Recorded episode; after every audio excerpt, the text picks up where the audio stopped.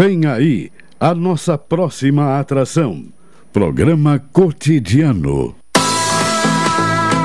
Entrevista, reportagem nos bairros, prestação de serviço, previsão do tempo, informações do trânsito, notícias de Pelotas e da região.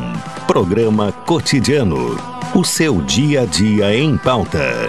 Apresentação Caldenei Gomes.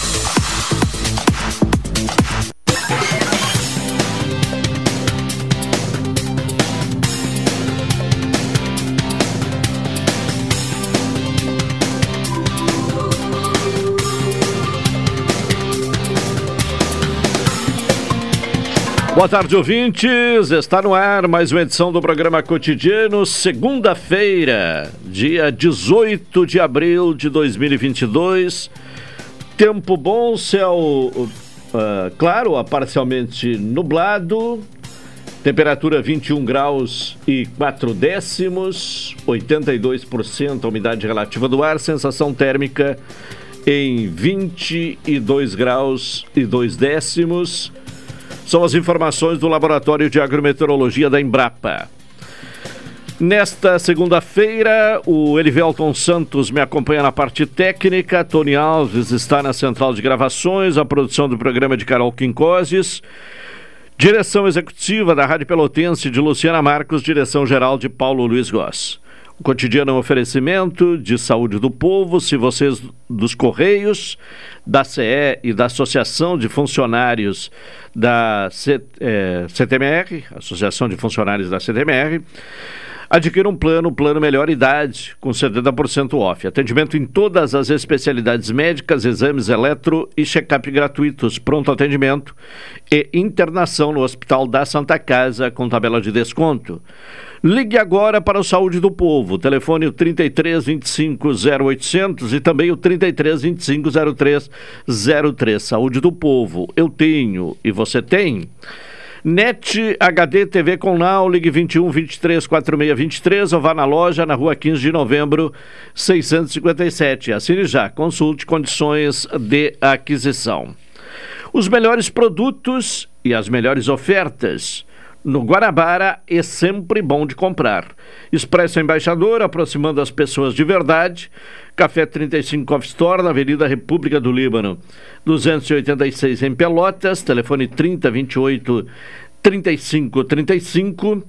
Doutora Maria Goretti Zago, médica do trabalho, consultório na rua Marechal Deodoro, número oitocentos, sala quatrocentos e um, telefones para contato, trinta e dois, vinte e cinco, cinquenta e cinco, cinquenta e quatro, trinta, vinte e cinco, vinte e cinquenta e nove oito um, quatorze, dez, zero zero. O Sicredi quer construir uma sociedade mais próspera. Que valores tem o seu dinheiro? Escolha o Sicredi, onde o dinheiro rende um mundo melhor. doze horas, trinta e oito minutos, vamos uh, em seguida já as informações do tempo, né? O boletim meteorológico do Centro de Pesquisas e Previsões Meteorológicas da Universidade Federal de Pelotas, informações nesta segunda-feira com Gilsoni Pinheiro. Vamos aguardar aqui o contato com a Gilsoni Pinheiro para trazer informações sobre o tempo neste começo de semana, Gilsoni. Uma massa de ar seco predomina sobre o Rio Grande do Sul, mantendo o tempo bom e ensolarado na maioria das regiões. Apenas na faixa leste haverá variação de nebulosidade devido ao fluxo de umidade vindo do Oceano Atlântico. De acordo com a estação agroclimatológica, os dados extremos observados na cidade de Pelotas até este momento são os seguintes. A temperatura mínima ocorrida foi de doze vírgula três graus às quatro horas da manhã. E a umidade relativa máxima foi de noventa e nove por cento a uma hora da manhã. Verificou-se a formação de nevoeiro forte.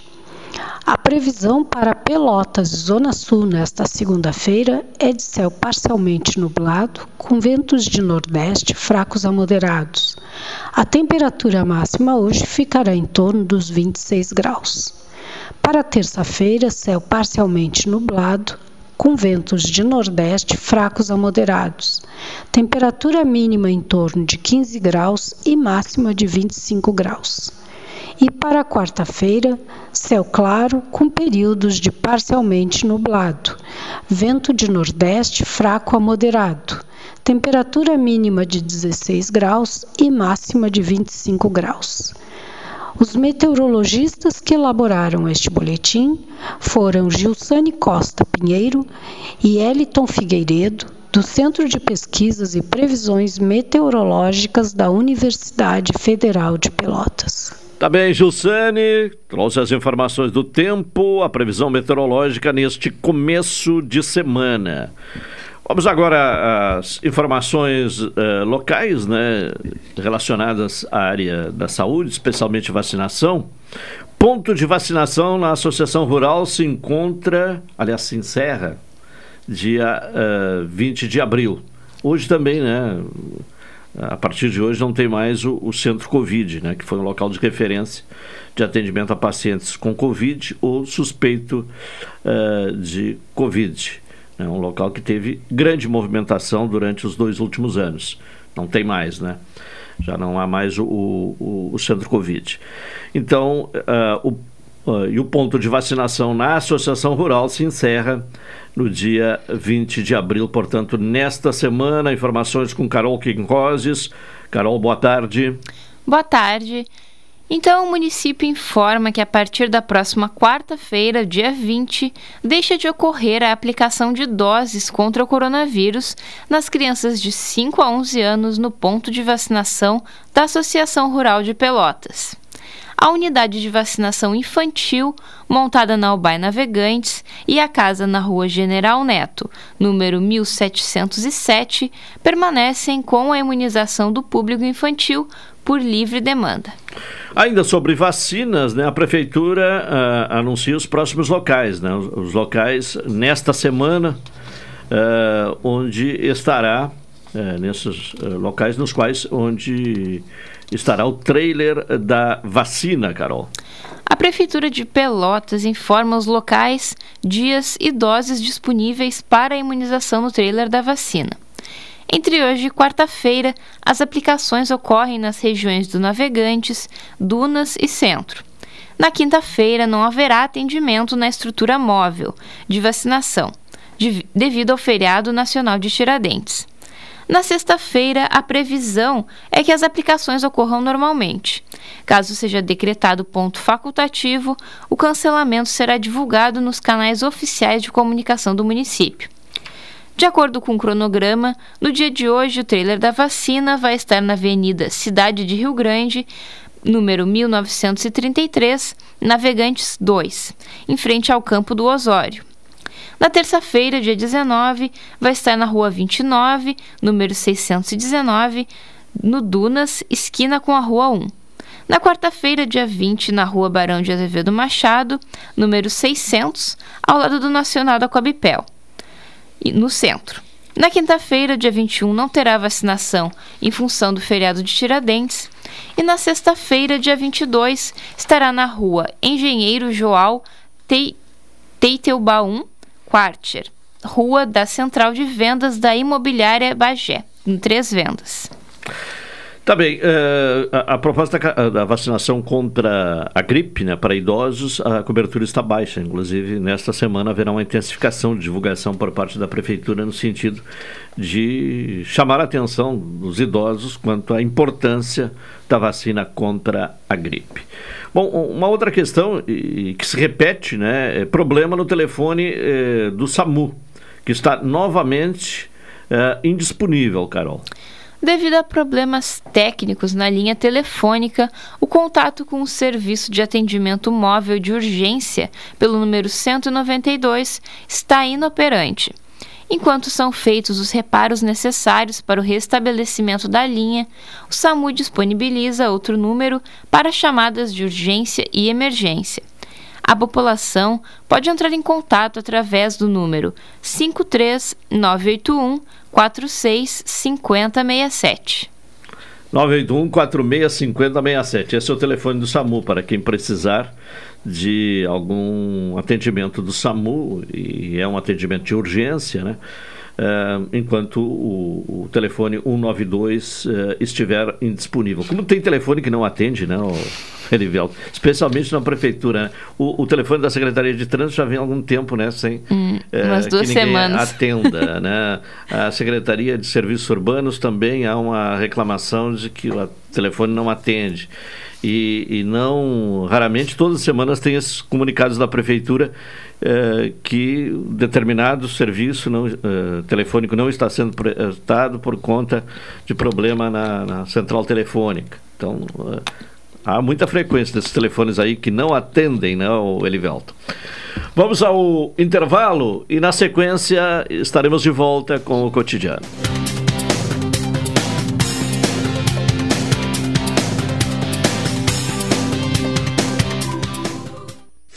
Esta é a Z Y K duzentos e setenta, Rádio Pelotense, seiscentos e vinte quilohertz. Música, esporte e notícia. Rádio Pelotense, dez quilowatts, a mais antiga emissora gaúcha. A Rádio Show da Metade Sul. Acompanhe de segunda a sexta, direto de Brasília, Cidadania e Sociedade. Uma abordagem dos principais assuntos do dia, no comentário de Hilton Lousada, às doze e cinquenta, no programa Cotidiano. Na hora do imposto de renda, o Sicredi coopera com você. Conte com a nossa parceria para deixar tudo mais prático e fácil. Acesse o informe de rendimentos através dos nossos canais, receba a restituição direto na poupança Sicredi e antecipe a restituição para realizar seus objetivos quando quiser. Saiba mais em sicredi ponto com ponto br barra I R P F e aproveite. Sicredi, gente que coopera, cresce. Atenção, você não pode comer nada, que tudo te faz mal. Chegou nas melhores farmácias da sua cidade o poderoso Figavit. Auxilia no combate à má digestão, gordura no fígado, dores de cabeça, ressaca alcoólica. É um ótimo aliado para quem faz manuseios com veneno agrícola e agrotóxicos em geral. Para os momentos inesperados, você não pode deixar de ter em sua casa o magnífico Figavit. Figavit você encontra nas melhores farmácias da sua cidade. Café trinta e cinco, em todo lugar, forte e marcante o cheirinho no ar. Café trinta e cinco, em todo lugar, forte e marcante como a história do Rio Grande.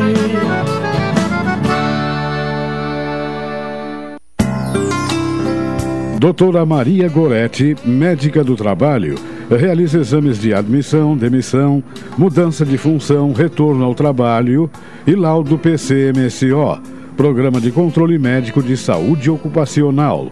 Atendimento nas empresas e no consultório médico, Rua Marechal Deodoro oitocentos, Sala quatrocentos e um, Fone trinta e dois, vinte e cinco, cinquenta e cinco, cinquenta e quatro e nove oito um, quatorze, dez, zero zero. Seu Happy Hour agora tem lugar certo. Boteco da Colina, ambiente familiar e aconchegante com espaço kids e estrutura coberta. Além de um delicioso churrasquinho, petiscos e bebida gelada, o Boteco da Colina tem sempre uma boa música ao vivo. Boteco da Colina, de quinta a sábado das dezenove horas à meia-noite. Marcílio Dias três mil cento e trinta e um, anexo ao Pier cento e vinte e oito. Esperamos por você com todos os protocolos de saúde. Oi, sou o Adalim e estou aproveitando o que a vida tem de melhor, pois adquiri o Plano Saúde do Povo Aposentado. Sabe por quê? São mais de dez anos de mercado, selo de qualidade I S O nove mil e um, mais de dez mil profissionais no Rio Grande do Sul, consultas e exames totalmente gratuitos, centros clínicos, pronto atendimentos, laboratórios e hospitais, internação em apartamento privativo no Hospital da Santa Casa de Pelotas com tabelas de descontos. Vários tipos de planos, a partir de cento e vinte e nove reais e noventa centavos, sem carência, limite de idade ou exclusões. Preço super reduzido para clientes U F E P E L, IFSUL, Correio, C E, Associação da C T M R, sindicatos, associações e empresas em geral. Ligue já trinta e três, vinte e cinco, zero oitocentos ou trinta e três, vinte e cinco, zero três zero três. Saúde do Povo, sempre inovando para que você se sinta único em nossos planos. Santa Tecla sete sete sete, antigo super da Lunatel. Saúde do Povo, eu tenho e você tem. Acesse agora w w w ponto s d p world ponto com ponto b r. Programa Cotidiano. O seu dia a dia em pauta. Apresentação Caldenei Gomes.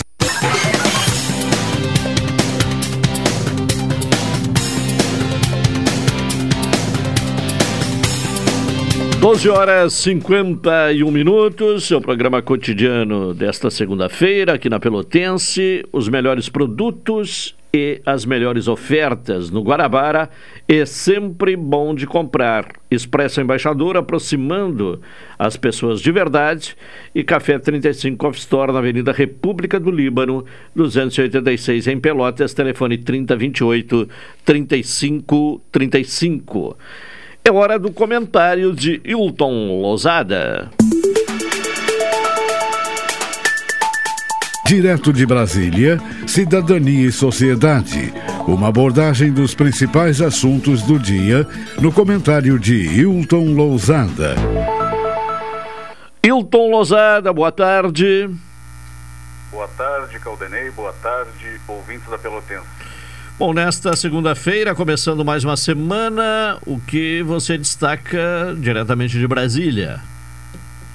Bem, Caldenei, acho que dois assuntos merecem destaque. Um é a efetivação, por assim dizer, do ministro da Educação, Victor Godoy, no cargo. Ele substituiu interinamente o ministro Milton Ribeiro e agora ele passa a ser o titular do cargo. Um outro tema foi a declaração dada ontem em rede de televisão do ministro da Saúde sobre uh, o fim da emergência em saúde advinda da situação da Covid. Então isso ainda vai ser tratado através de uma portaria e nós acompanharemos isso nos próximos dias. Mas nós temos falado aqui quase que diariamente sobre questões factuais da nossa realidade política, econômica e social. Evidentemente, como é quase que natural da cultura brasileira, acaba-se, ao tratar de qualquer assunto, por tratar de pontos de vista específicos, por tratar de algo que determinadas pessoas dizem a respeito de determinado assunto. E vamos mudar um pouco essa lógica no comentário de hoje. Então, o assunto dessa segunda é a reforma tributária. É um assunto que, do ponto de vista concreto, ele interessa a vida cotidiana de todos nós. Em um país com profundas desigualdades sociais, o sistema tributário deveria ser tratado com maior reflexão e pensado permanentemente de forma a corrigir eventuais distorções. Ao contrário, o sistema se mantém como está há algum tempo, com algumas alterações pontuais. Fala-se muito na simplificação tributária. Simplificar não significa reformar. Fala-se que a simplificação tributária gerará emprego e renda. Fala-se também no emaranhado de disposições legais que tratam da questão tributária. Tudo bem, não sejamos refratários à simplificação, pois ela pode ser bem-vinda em alguma medida. O que entendemos relevante aqui é considerar o deslocamento do centro da discussão da simplificação para a verdadeira compreensão sobre o termo reforma. A reforma precisa levar em consideração não apenas as necessidades de quem arrecada os impostos, mas a capacidade contributiva de quem paga os impostos. O pagador de impostos deve, portanto, ser levado em consideração, sob pena de a reforma tributária cair cada vez mais em descrédito. Empresárias e empresários, empreendedores dos mais variados setores da economia, obviamente interessados em uma verdadeira reforma tributária, já a veem com desconfiança. uma reforma estruturante, ela há muito está fora das discussões fundamentais do nosso país. O sistema tributário, do ponto de vista da justiça tributária, é algo que deve ser buscado.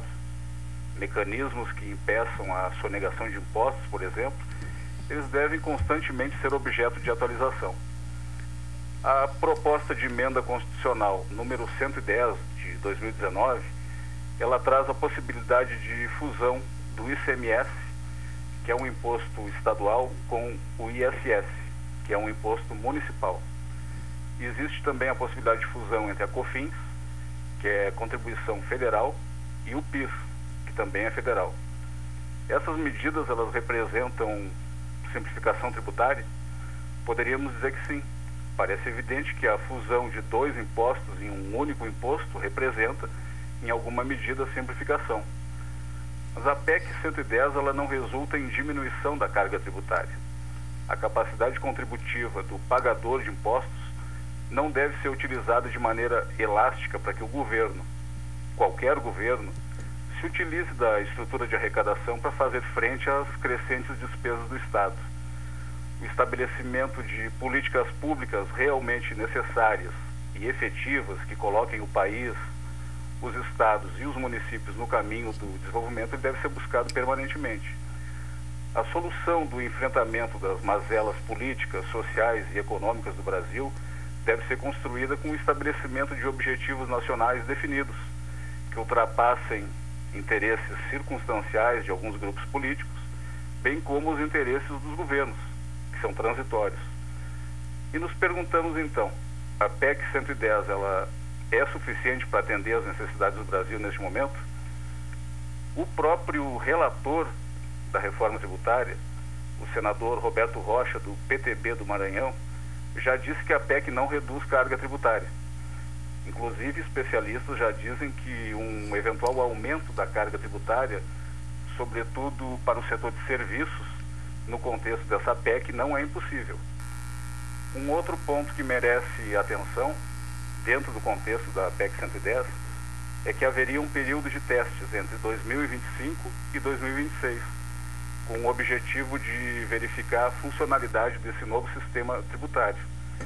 Entre dois mil e vinte e sete e dois mil e trinta e um, os dois sistemas, o atual e o novo, funcionariam ao mesmo tempo. Não é que falte boa vontade na avaliação. Já dissemos anteriormente que a fusão de impostos, por exemplo, ela pode resultar em simplificação. Mas quando até o relator diz que a reforma tributária não traz redução de carga, nós precisamos fazer uma pausa. E se ela não traz redução de carga em um país sobrecarregado pela cobrança de impostos, se cria ainda, durante cinco anos, a obrigatoriedade de funcionamento de dois sistemas ao mesmo tempo, perde-se até mesmo a possibilidade de alguma vantagem quando se fala em simplificação tributária. Evidentemente que dois sistemas funcionando paralelamente aumentarão a burocracia.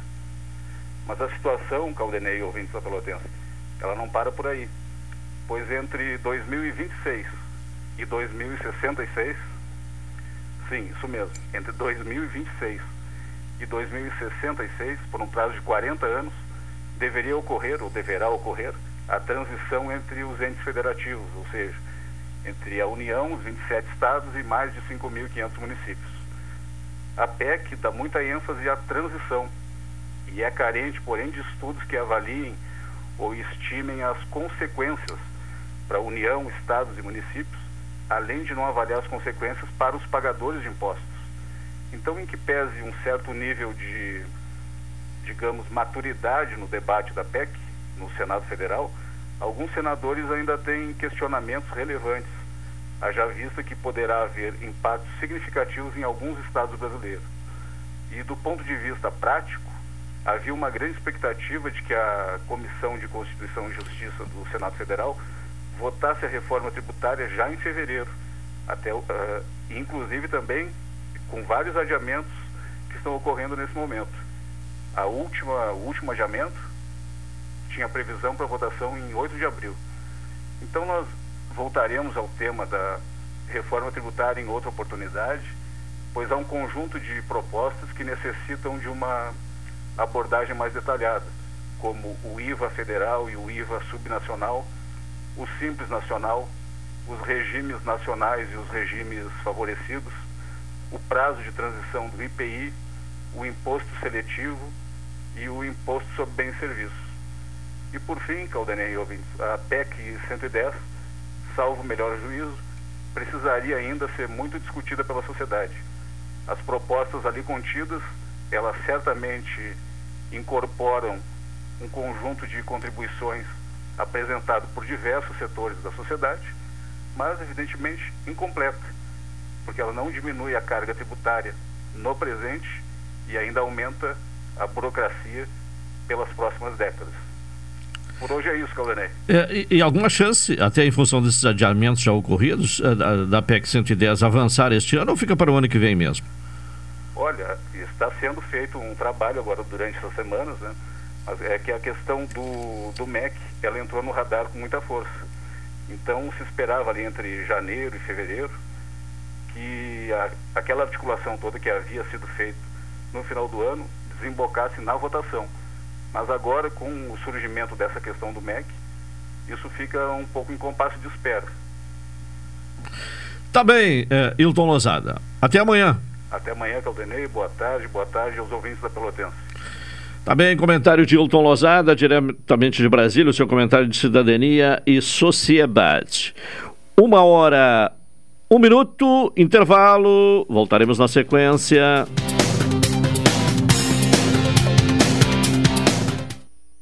Esta é a Z Y K duzentos e setenta, Rádio Pelotense, seiscentos e vinte quilohertz.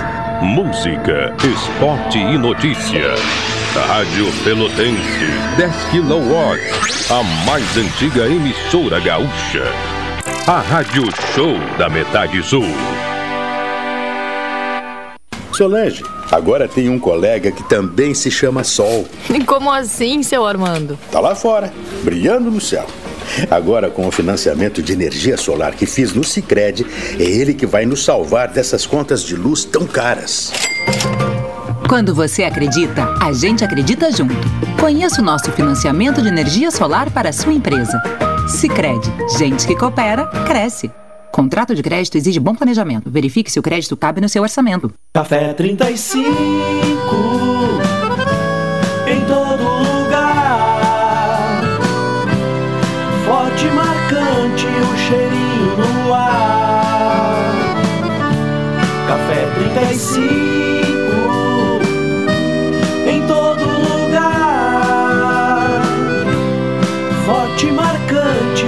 História do Rio Grande.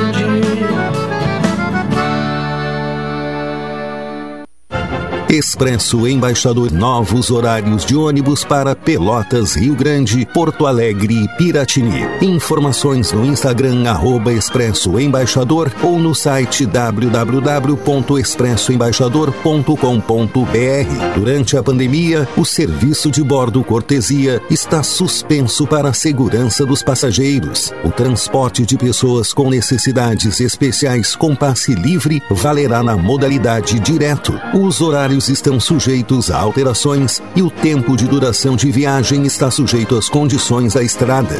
Expresso Embaixador. O futuro é hoje. Oi, sou o Adalim e estou aproveitando o que a vida tem de melhor, pois adquiri o Plano Saúde do Povo Aposentado. Sabe por quê? São mais de dez anos de mercado, selo de qualidade I S O nove mil e um, mais de dez mil profissionais no Rio Grande do Sul, consultas e exames totalmente gratuitos, centros clínicos, pronto atendimentos, laboratórios e hospitais, internação em apartamento privativo no Hospital da Santa Casa de Pelotas, com tabelas de descontos. Vários tipos de planos a partir de cento e vinte e nove reais e noventa centavos, sem carência, limite de idade ou exclusões. Preço super reduzido para clientes UFPEL, IFSUL, Correio, C E, Associação da C T M R, sindicatos, associações e empresas em geral. Ligue já trinta e três, vinte e cinco, zero oitocentos ou trinta e três, vinte e cinco, zero trezentos e três. Saúde do Povo, sempre inovando para que você se sinta único em nossos planos. Santa alta tecla sete sete sete. Antigo Super da Lunatel. Saúde do povo. Eu tenho. E você tem? Acesse agora w w w ponto s d p world ponto com ponto b r. Programa Cotidiano. O seu dia a dia em pauta. Apresentação Caldenei Gomes.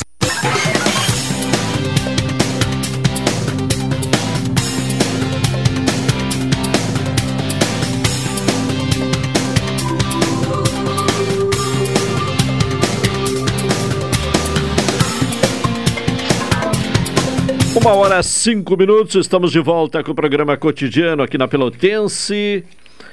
Saúde do povo.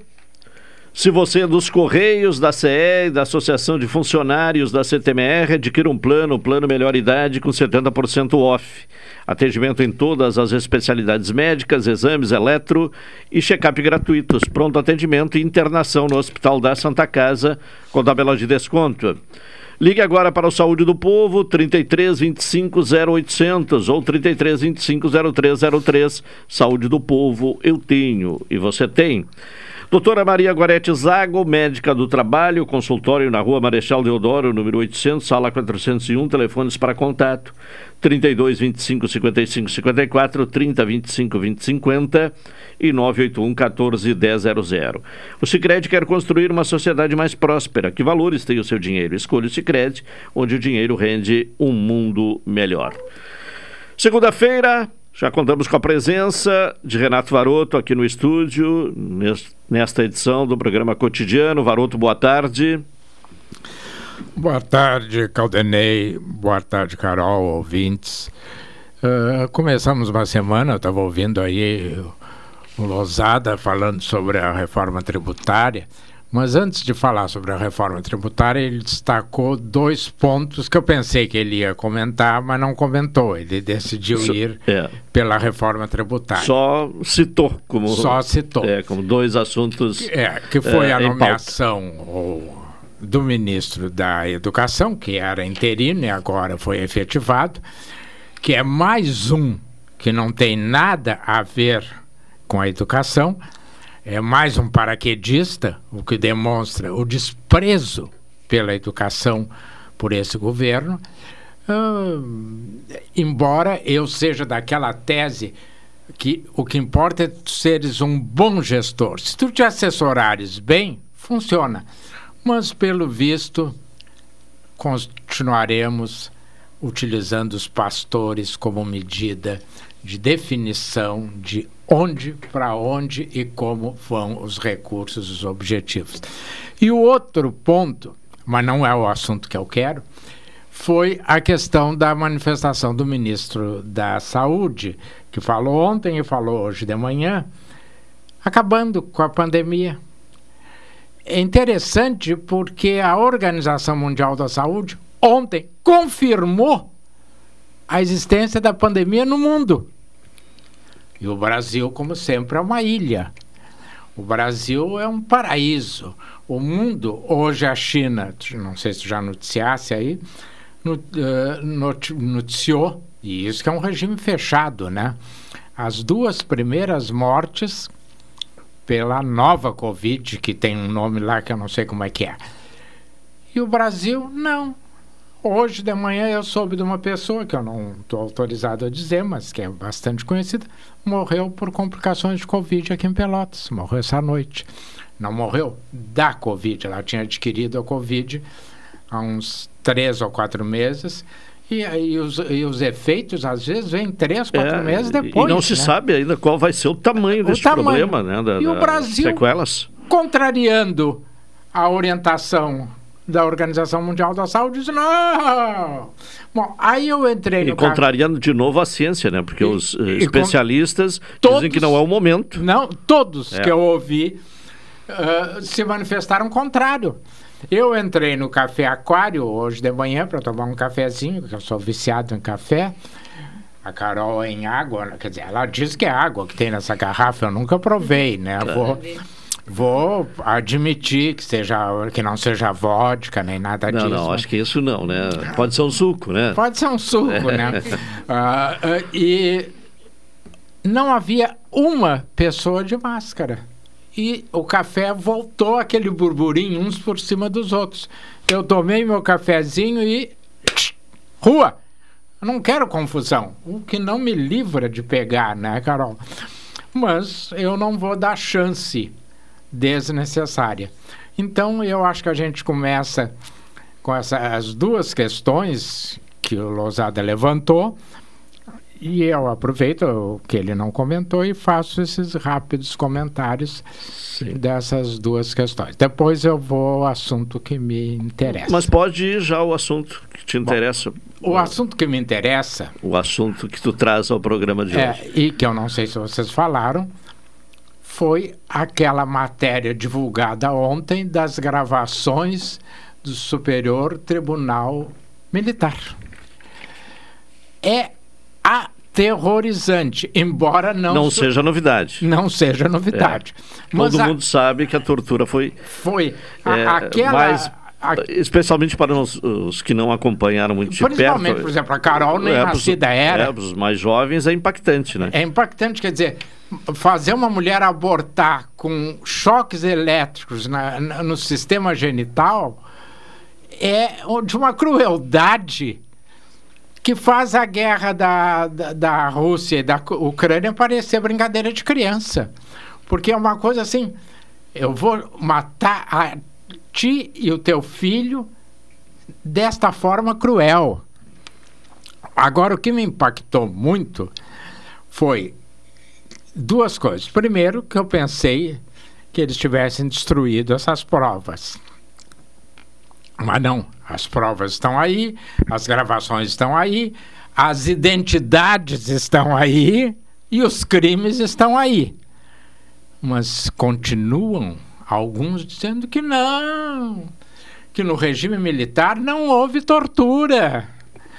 Foi uma benesse para o Brasil, o Brasil só ganhou. Tortura é invenção de quem não se conforma e...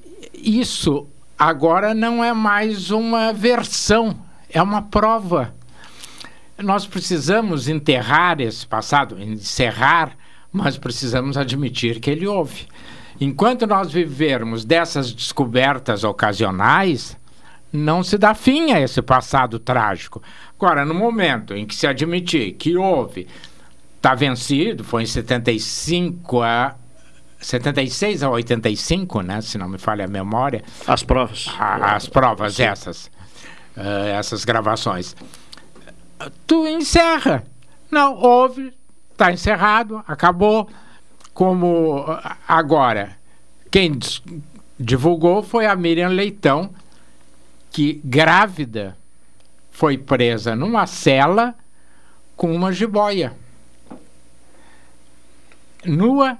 Grávida e uma jiboia. E o Eduardo Bolsonaro, que é uma pessoa de um espírito cristão fantástico, disse que ficou com pena da jiboia. Então, é muito difícil tu dizer que tudo isso acabou. Bem, Varoto, já está conosco o professor João Manuel Peio. De volta, né? Esteve aí ausente nas duas últimas edições do Cotidiano. Foi paulistar. É, andou lá por São Paulo, mas está de volta. Satisfação tê-lo aqui no Cotidiano. Boa tarde. A satisfação é minha. Boa tarde. Tudo bem eu, com o senhor? Eu tive a semana passada em São Paulo, fiz um tratamento especial com uma doutora... especialista nessa parte dos trigêmeos e outras doenças complicadas, e ela me fez um, um tratamento com agulha, com é, eletromagnetismo, uma série de coisas, e eu, quando saí do, do que eu estava entorpecido pela anestesia, eu não senti mais nada e não sinto até hoje. Ah, que bom. É, é uma coisa espantosa. Até porque tem tão poucos especialistas nessa área, né? E, e essa dor, a dor que dá nos trigêmeos é um negócio absurdo, né? É tão absurdo que chegou a chamar a, a dor dos suicidas, né? Mas eu agora estou perfeito. Que bom. oitenta e um é, é, é, anos. Né? Que, é, e que bom. E, e até para falar está melhor, né? Não, não. É, agora. Agora está se sentindo. Porque antes estava. E durante. Quando eu falava, às vezes me dava dor, né? Então, sim, o negócio ficava complicado. Claro. Mas, graças a Deus, está tudo bem, tudo perfeito. Estou contente a beça. Incrível, eu fui para São Paulo na terça-feira da semana passada. Na quarta-feira me submeti de manhã a esse tratamento lá num hospital dia. Saí ao meio-dia, já sem nada, fui pro hotel, almocei, coisa que eu tinha dificuldade de fazer, e na quinta-feira eu voltei, voltei para o Rio Grande do Sul e para Pelotas. Certo. Então foi um, um sucesso bárbaro. Para Mas... mim, uma coisa espantosa. Bem, o Varoto estava falando aí sobre o que foi revelado ontem, né, pela Rede Globo, pelo Fantástico, né, as sessões de, de tortura uh, pelo Superior Tribunal uh, Militar. Qual é a sua opinião sobre esta questão, né, que Olha, uh, volta até, na, na, até por conta do falecimento, né, do Nilton Cruz neste coincidiu, final, coincidiu, coincidiu neste final de semana, né? Claro é. que a pauta já estava pronta, mas com, houve a coincidência. É, a, a sua opinião? Eu acho que o Varoto abordou muito bem. Durante muitos anos, o que tem se visto é um discurso de que não houve, não aconteceu, não foi desse tamanho, não foi dessa forma. E agora se viu, por pronunciamentos até de almirante, é um almirante que falou, olha, isso não pode acontecer. Não... Então, esse tipo de coisa, ele revelou o que aconteceu a partir de autos, né? De, de, do que foi feito dentro do próprio tribunal. Viram que era verdade, que tinha coisas terríveis. Então, nós, o povo, não ficamos sabendo e temos sido iludidos ou enrolados nesse tempo todo. Mas agora, com documentos escritos falando sobre o assunto e dizendo do pavor que foi certas coisas, né, a gente fica constrangido, sendo brasileiro, por isso ter se passado dentro do nosso país. Então, o Varoto acertou em cheio, falou tudo que tinha que se falar.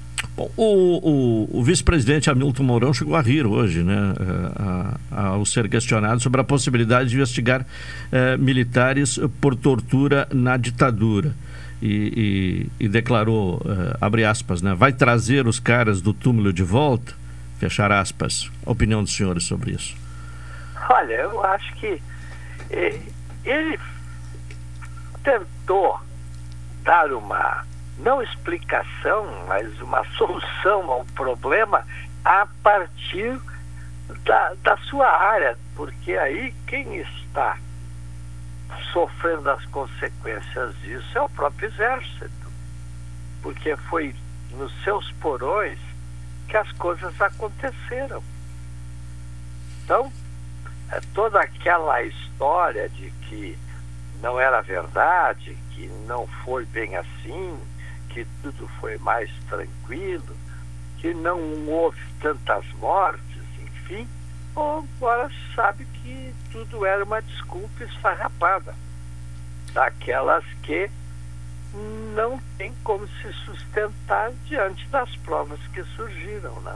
E provas dentro do próprio âmbito militar. É, João Manuel, o, o general Mourão, que é candidato ao Senado, uh, tem se uh, esmerado em dizer bobagens nos últimos tempos.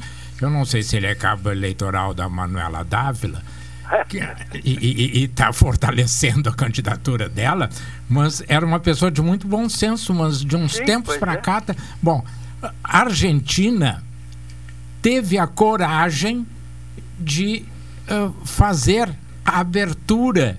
E assim mesmo nós ainda temos um, um ou outro evento lá. Mas não houve o negacionismo que se faz no Brasil. Nós, é, não aconteceu, é evidente não. que ninguém vai querer punir o morto. Mas o que nós queremos é que não se glorifique o morto como sendo um herói. Sim, claro. Isso é que tem que acabar. Dizer que uh, o Nilton Cruz morreu anteontem. Dizer que ele não foi um torturador, que ele não, não descumpriu, uh, não agrediu, não atacou as instituições, é negar a realidade evidente. Claro. A, a, claro. Lembra dele de chicote dando é. na, nos jornalistas? Uhum. Quer dizer, então tu, nós precisamos assumir e enterrar, até porque a lei da anistia acabou com isso, mas não acabou com a memória.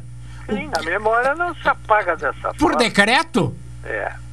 Então, o que tem que se fazer é respeitar a própria lei da anistia, mas, mas pontuar esses excessos bem pontuados para que não aconteçam mais. Que o exército não se sinta livre para impor regras que não fazem parte do contexto nacional. Aquilo foi uma barbárie, uma coisa horrorosa. Como está sendo agora o presidente dizer que o Exército vai garantir a legitimidade das eleições. Esse não é o papel. Aliás, um dos que... É, e, aliás, ele nunca fez isso. É, ele, um... quando saiu à rua, saiu com um policial. Exatamente. E, e nessas gravações, um dos uh, generais que foi gravado disse: é necessário que as forças a, pa, voltem às suas funções. Claro. Não é função do Exército controlar a urna. E quer dizer, então isso é uma ameaça à democracia, e enquanto nós continuarmos ameaçando dessa forma, nós não vamos encerrar. A Argentina, tanto que a rainha da Holanda, se não me engano, uh, que é filha de um militar argentino, o pai não foi convidado para o casamento. Por quê? Porque ele era um condenado como torturador. Isso. E quer isso dizer, mesmo. Agora aqui no Brasil não. O, o Ustra é louvado e aplaudido. No dia trinta e um de março se fez uma ordem do dia dizendo que o Brasil nunca teve tortura.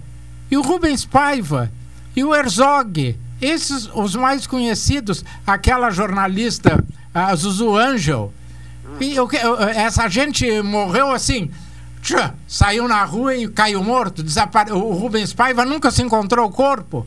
Quer dizer, se evaporaram do quê? Do nada? Então é preciso nós termos a humildade de reconhecer os erros. Honestidade, né? E a, uni, a honestidade. Os erros que nós tivemos nesse período, tivemos no Império, tivemos na, na fase colonial, etcétera. Eu, quando fui a Portugal, e conversando com o prefeito de Aveiro, ele, me, eu, ele foi me levar para ver uma igreja belíssima. E eu disse, tudo ouro do Brasil. E ele me deu uma resposta que eu fiquei mudo. Não, senhor. Na época não existia o Brasil. O ouro era nosso. Vocês eram uma colônia. E, e na verdade é isto. Claro, claro que é. Então tem que contextualizar. Olha aqui, a, o pessoal hoje faz, às vezes, revisões históricas. E como houve pecado na história original, há pecados, e alguns até gravíssimos, na revisão histórica. Porque se baseiam em coisas que na época não existiam, não aconteciam. Então levam de um século para outro é, compreensões que não cabem naquele século, porque o que está estabelecido ali na ordem social e política, enfim, não tinha nada a ver com o que se trata posteriormente. As coisas têm que ser examinadas dentro do seu tempo, dentro de sua época, de costumes, de tudo, enfim, que constroem aquela sociedade daquela época.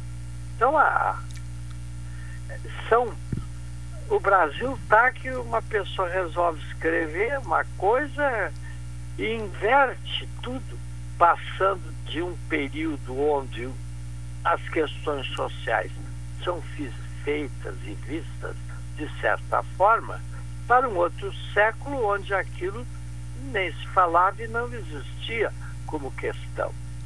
Então, ah, é, é muito difícil. Eu, como escrevi sobre história e, e examinei épocas, eu senti como fazem, como cometem erros na apreciação de um período em que os valores eram completamente diferentes dos atuais, ou de tempos atrás. Então é, é difícil realmente. Sim. Ou seja, a gente pega o César e diz: o César foi um grande homem. Foi, mas foi um bárbaro também, né? Ele dominou terras onde ele mandou matar quase a população masculina toda. É, agora, tu que é historiador, voltou a se discutir, e está aí na, nos debates, a questão do Alexandre o Grande. É. Bom, ele e, e o amante dele, o Efisto, eu nunca sei se é Efisto ou Efisto. Bom, isto era a cultura da época. Da época. E, e nada impediu que ele se tornasse o, o homem mais poderoso do mundo. Sim. Né? Então, querer... E seguido cegamente por soldados. Por soldados. Generais. Agora, querer colocar isso dentro da realidade de hoje, isso é anterior a Cristo, não havia... Claro. Né? Então... O que que acontece? Com o cristianismo surgiu o pecado. Claro que ele já existia, mas não com a dimensão que ele se transformou. Aquilo que era natural numa época passou a ser o quê? Uma mancha terrível em certos homens. Havia generais romanos valentes, reconhecidamente valentes, respeitados pelos seus soldados, que eram o que hoje trata-se como homossexuais, né? Mas não era bem assim, porque eles praticavam o sexo de todas as formas, porque eram pessoas que tinham como doutrina é, filosófica de suas vidas a, a ideia de que o homem tinha direito de ter e gozar dos prazeres da vida. Então, o que que acontece? Como é que vai julgar uma pessoa dessas, né, dentro de um contexto completamente diferente que é o de hoje? Então, ah, é, é, não se pode, não se pode misturar as eras. Não se pode.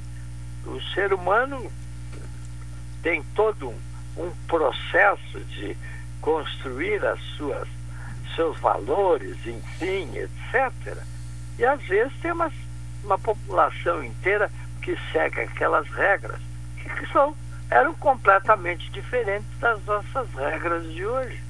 Professor, para finalizar a sua participação no programa de hoje, até o Varoto já fez referência a isso, né? A confirmação de Victor Godoy como novo ministro uh, da Educação, vinha respondendo interinamente desde a saída de Milton Ribeiro e agora será efetivado como ministro da Educação. A sua opinião, até pela sua ligação e como profissional da área de educação. E que trabalhou no M E C. E que trabalhou no é. M E C, então com todo o seu currículo aí na, no setor de educação.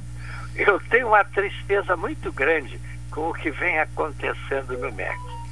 Porque quando eu estive lá, é que eu fui por, por um cargo relativamente importante, né? E que eu cheguei sozinho e fiquei sozinho, usando só os funcionários que existiam no Ministério da Educação. Não levei ninguém, trabalhei com eles e me saí muito bem por causa deles, porque eles eram dedicados, trabalhavam, apresentavam ideias, pessoas que viviam a educação, podiam ter um, um, as suas dificuldades com um ou outro, que também tinha os seus pensamentos, mas todos eram respeitados, se discutia abertamente e chegava a pontos que estavam próximos do ideal para a coisa que queria se fazer. Então eu, eu fico muito triste quando eu vejo qualquer pessoa sem experiência dentro do M E C, sem conhecer a, o organismo onde ele vai, e chega lá botando pinta e dizendo que os outros estão errados, que as coisas... Isso me deixa muito triste.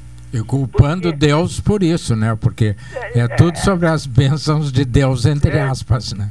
Pois é. E, e, e o Ministério da Educação sempre foi um ministério em que tinha pessoas muito competentes lá dentro. Muito competentes. Eu vi, presenciei, participei disso e foi uma das coisas que, quando eu voltei para Pelotas, eu voltei feliz comigo mesmo, porque eu vi que o Brasil, se os seus funcionários públicos atuarem, forem permitidos agir, nós teríamos um país melhor. Tá bem, professor, muito obrigado pela sua participação. Contamos com a sua presença na próxima segunda-feira. Estarei presente, sim. Tá certo, um abraço, muito obrigado. Eu que agradeço. Uma hora trinta e dois minutos, intervalo, retornaremos na sequência.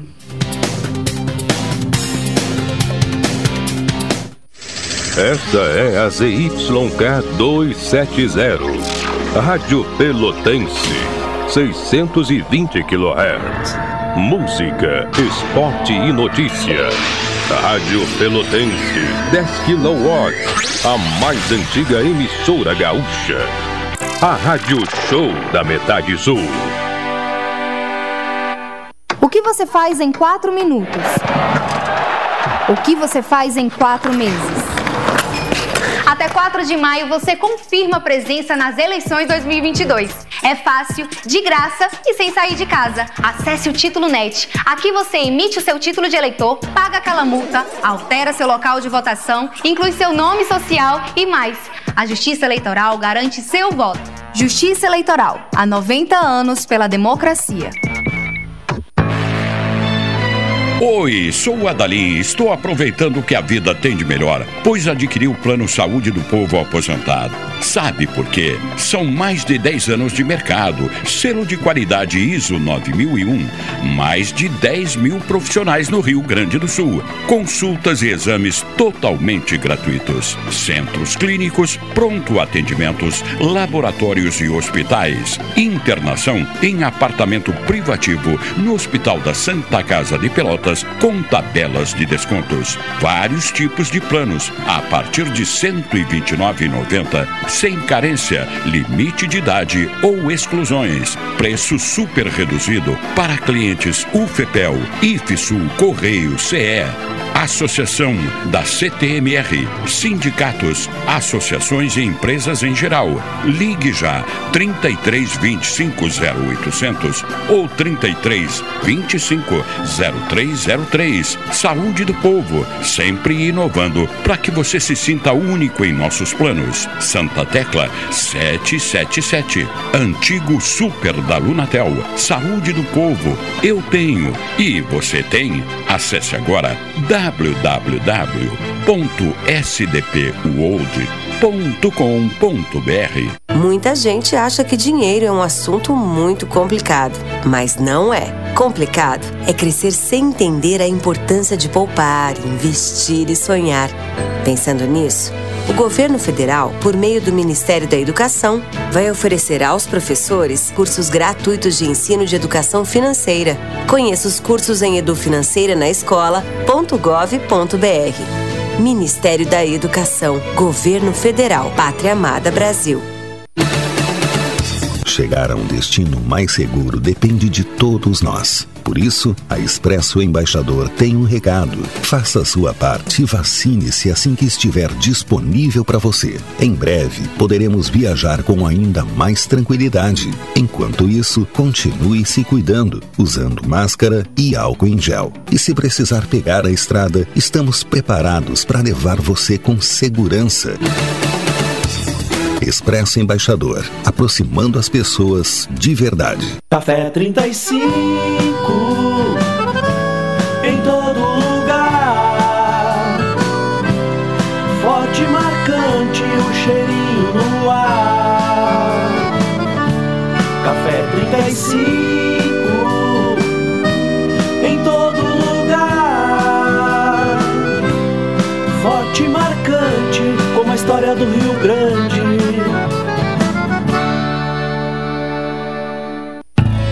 Educação é um direito de todas as crianças e adolescentes.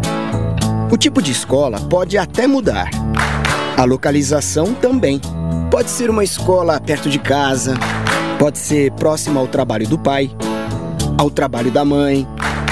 O que não pode é ficar fora da escola.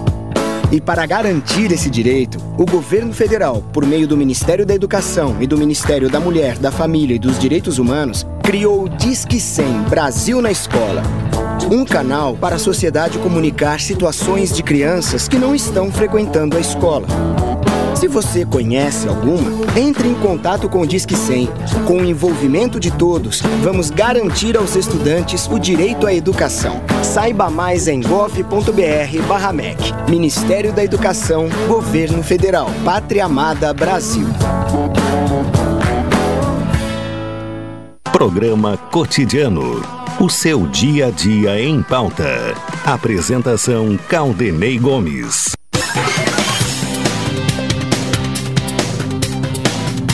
Uma hora e trinta e sete minutos, o programa cotidiano. Se você é dos Correios, da C E e da Associação de Funcionários da C T M R, adquira o plano Melhor Idade, com setenta por cento off. Atendimento em todas as especialidades médicas, exames eletro e check-up gratuitos, pronto atendimento e internação no Hospital da Santa Casa, com tabela de desconto. Liga agora para o Saúde do Povo, trinta e três, vinte e cinco, zero oitocentos ou trinta e três, vinte e cinco, zero três zero três. Saúde do Povo, eu tenho e você tem.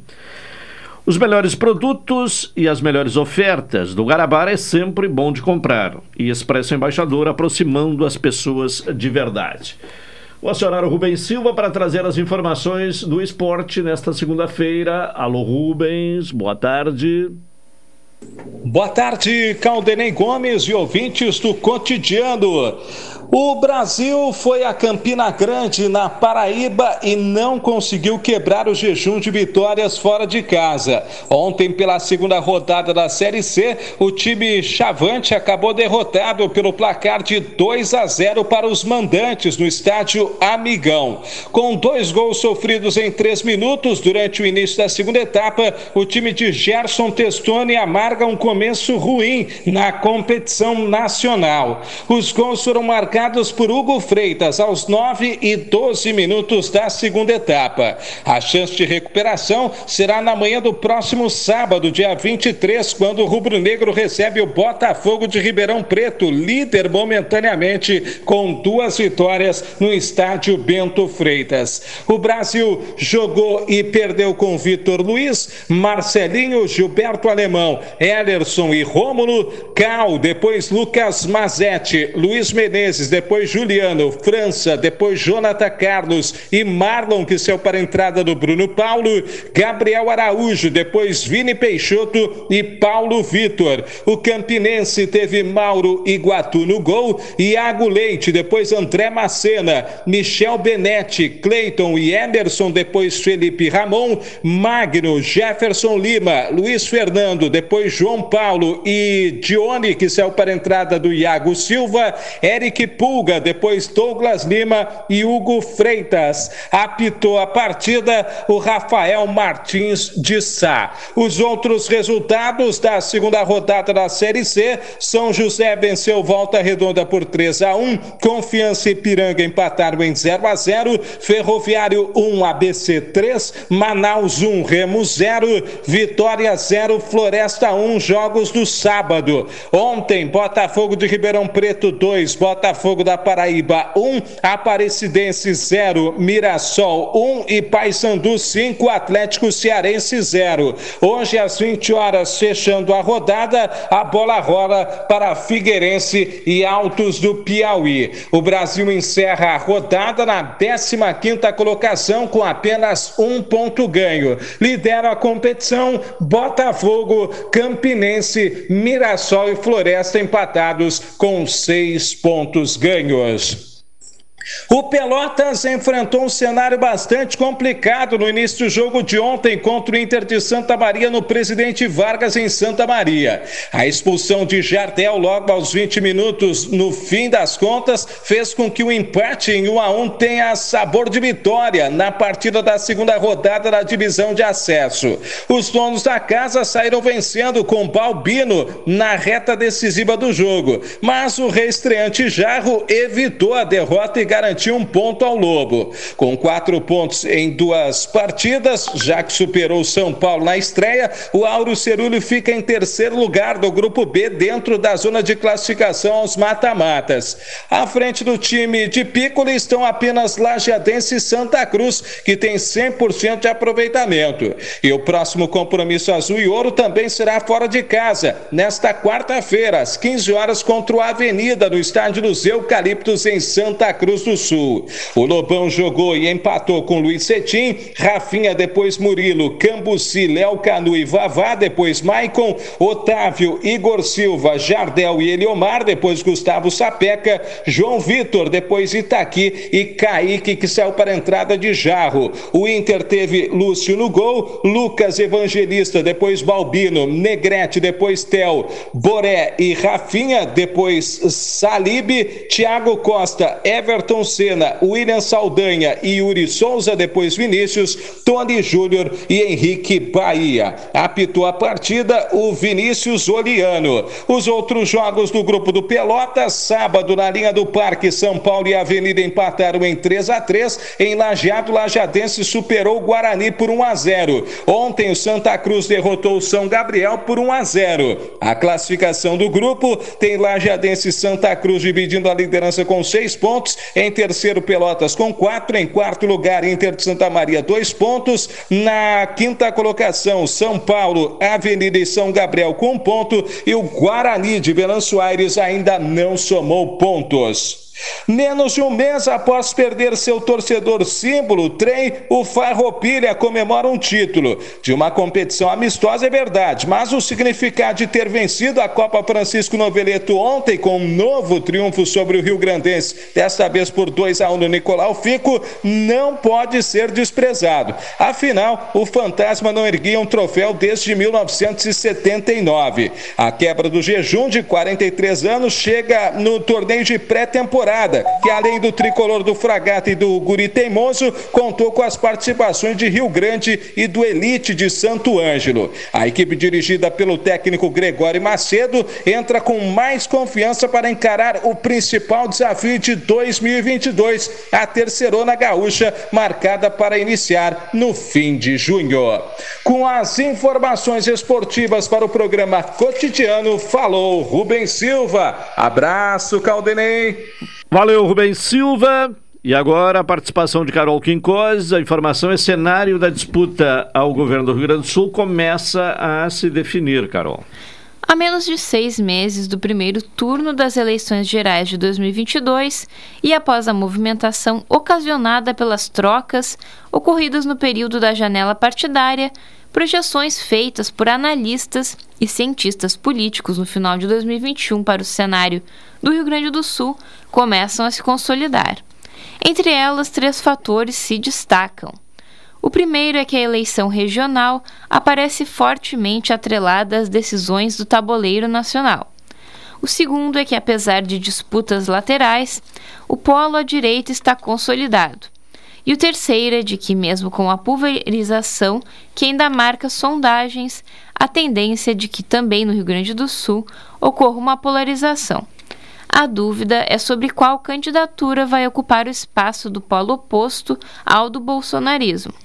No quadro atual, incertezas marcam os movimentos de pré-candidaturas de esquerda que, mantida a disposição atual, tendem a caminhar separadamente no primeiro turno.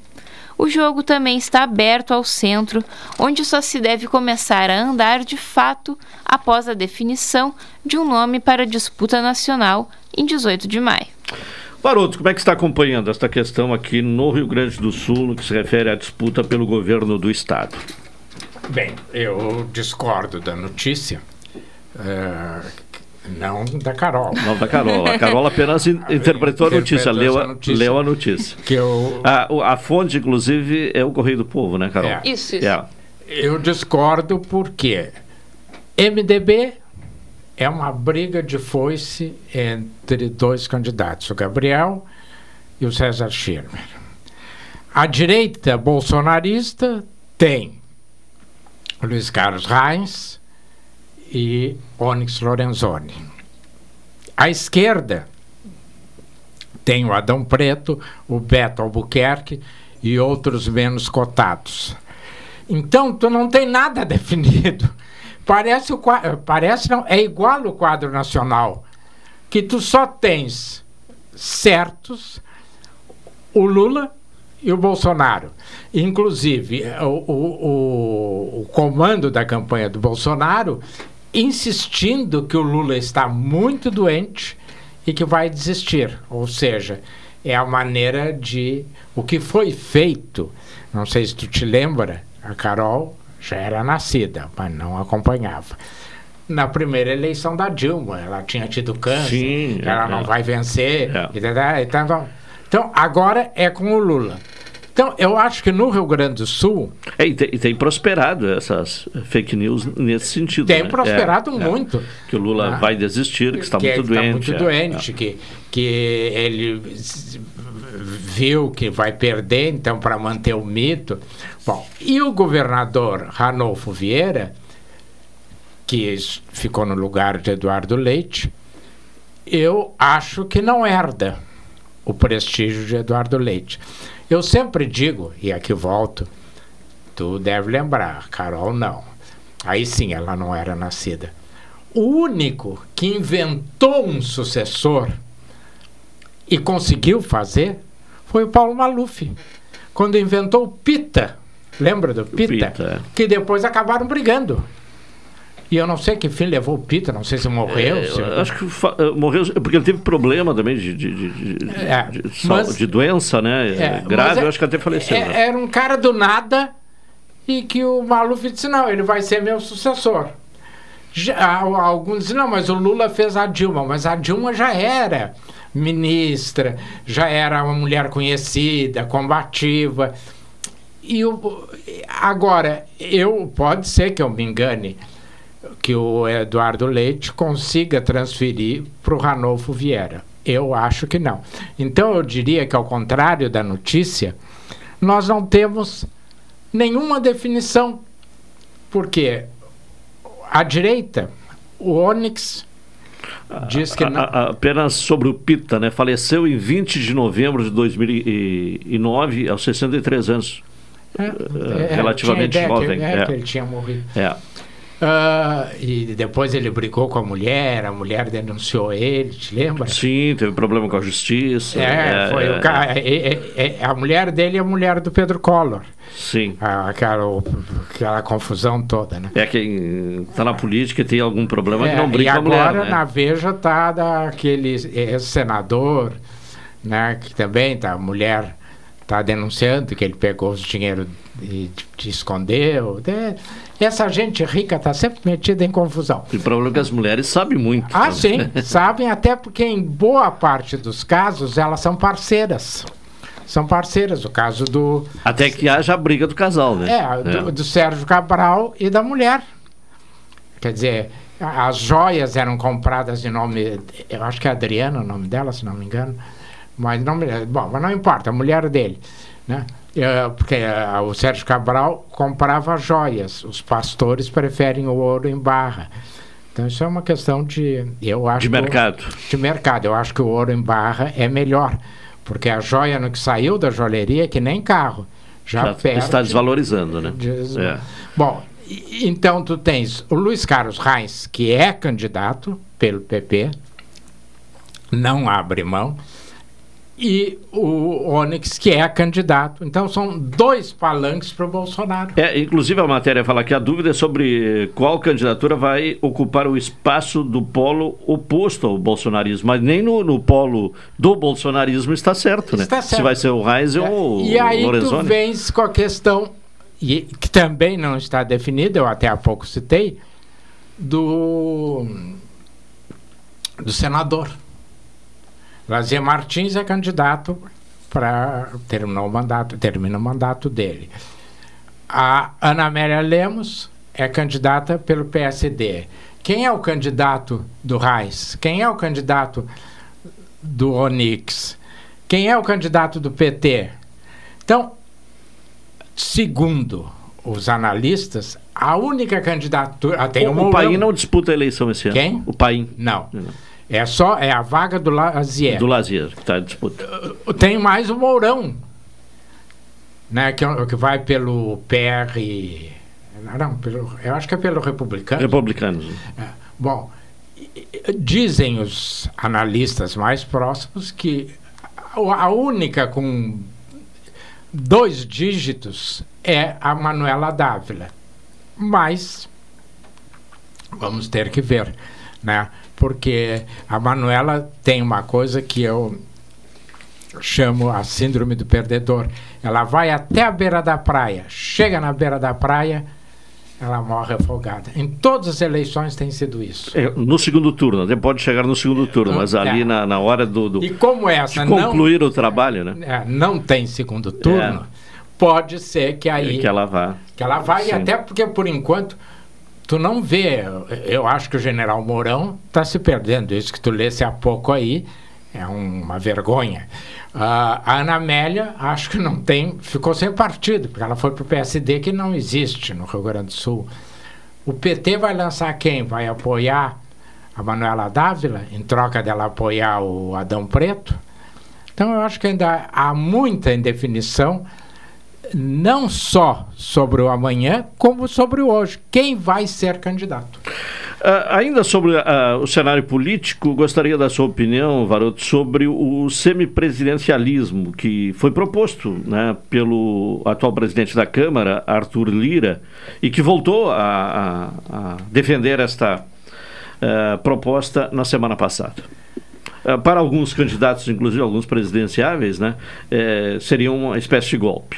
É, eu acho que esse semipresidencialismo uh, é viável dependendo da forma como ele se estruture, né? E, e, e me parece que é um parlamentarismo envergonhado, né? Então eu prefiro o parlamentarismo, porque o parlamentarismo, ele, na maioria dos países em que ele existe, ele tem conseguido segurar a instabilidade política. Cai o primeiro-ministro, mas se mantém. Então, uh, esse semipresidencialismo vindo do presidente da Câmara deve ser um golpe, porque aquele é golpista desde o útero materno, né? Eu não, tudo que vem dele não me merece credibilidade. Carol, vamos voltar aí com mais uma informação. A inflação medida pelo Índice Geral de Preços sobe para dois vírgula quarenta e oito por cento em abril. O Índice Geral de Preços, medido pela Fundação Getúlio Vargas, registrou inflação de dois vírgula quarenta e oito por cento em abril desse ano, taxa superior ao um vírgula dezoito por cento do mês anterior. Com o resultado, o I G P dez acumula taxas de inflação de sete vírgula sessenta e três por cento no ano e de quinze vírgula sessenta e cinco por cento em doze meses. De acordo com a Fundação, em abril do ano passado, o índice registrava inflação de um vírgula cinquenta e oito por cento no mês e acumulava a taxa de trinta e um vírgula setenta e quatro por cento em doze meses. A alta da taxa de março para abril foi puxada pelos três subíndices que compõem o I G P dez. O índice de preços ao produtor amplo, que mede o atacado, subiu de um vírgula quarenta e quatro por cento em março para dois vírgula oitenta e um por cento em abril. O índice de preços ao consumidor, que mede o varejo, subiu de zero vírgula quarenta e sete por cento para um vírgula sessenta e sete por cento no período. E já o Índice Nacional de Custo da Construção passou de zero vírgula trinta e quatro por cento para um vírgula dezessete por cento. Bom, a inflação continua sendo um problema, né, Varoto? É importante que essa inflação, ela não é linear. Ela atinge, num percentual mais alto, os mais pobres, porque a, a grande inflação se dá nos alimentos, se dá no transporte. Então, são elementos da classe pobre.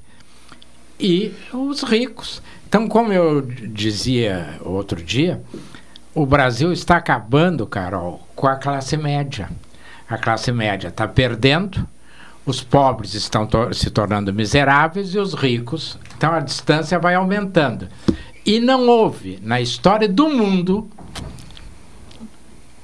Cláudio, olha, chegou o rapaz das duas, daqui a pouco ele nos bota a porta fora, uh, uma sociedade que tenha sobrevivido ao fim da classe média. Quando a classe média entra em decadência, a sociedade se esvai. E é o que nós estamos vivendo no Brasil. Eu hoje dizia, só para encerrar, eu fico chocado, mas eu já nem sei mais, vendo as pessoas comendo lixo. Sim. Não é mais catando. Antes tu via os catadores, agora não, eles estão comendo, porque ninguém joga mais nada fora. Ah, não e, sei e, o... e o número dessas pessoas necessidades aumentou barbaramente. Tem, né? tu, tu vê aquele...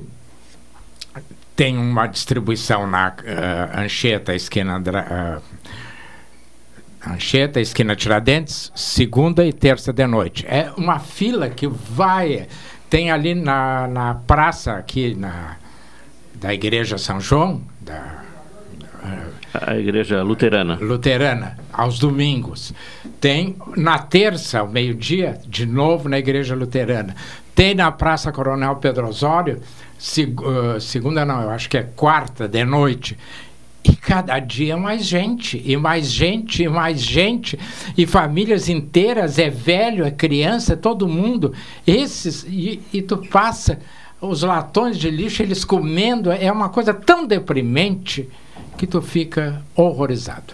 Bom, para finalizar, Varoto, outra questão que esteve em pauta aí nos últimos dias, o aumento do funcionalismo, né? O governo sinalizou, mas não, ainda não está garantido um aumento de cinco por cento. Mas o, o funcionalismo federal estava esperando, ou estava reivindicando, dezenove vírgula noventa e nove por cento de reajuste. Bom, uh, eu antes de vir para cá vi que um representante do Ministério da Economia disse que esse cinco por cento é muito pouco provável, que dificilmente o governo vai dar. Mas como o presidente é muito teimoso, eu acredito que ele vai dar os cinco por cento. Fica muito abaixo, nós nunca, servidores federais, nunca recebemos o que merecemos. Nunca há reposição. Então se fala em aumento, mas não há nem reposição da inflação. Sim, sim. Né? É. Aumento real, nem isso aí pensar. Ninguém está pensando nessa hipótese. É melhor do que nada. Então eu acredito que o grupo mais chegado a ele vai convencê-lo que isso neutraliza a oposição dos servidores públicos. Pelo menos é o que as pesquisas têm mostrado. Impediria qualquer greve. E uma greve de servidores públicos às vésperas das eleições é desastroso. Então, com cinco por cento, tem os que vão dizer, ah, pelo menos eu vou poder comprar um quarto de quilo de feijão, outros eu vou comprar um quilo de arroz. Agora, se disser, não, isso ou nada, então nada. Então, sempre tem essa divisão em qualquer movimento social. Valeu, uh, Varoto, muito obrigado pela presença. Até a próxima Até segunda. a próxima segunda-feira. Estamos chegando ao final de mais uma edição do programa Cotidiano. Em seguida vem aí o Cláudio Silva com a Super Tarde. Uma boa tarde a todos. Até amanhã.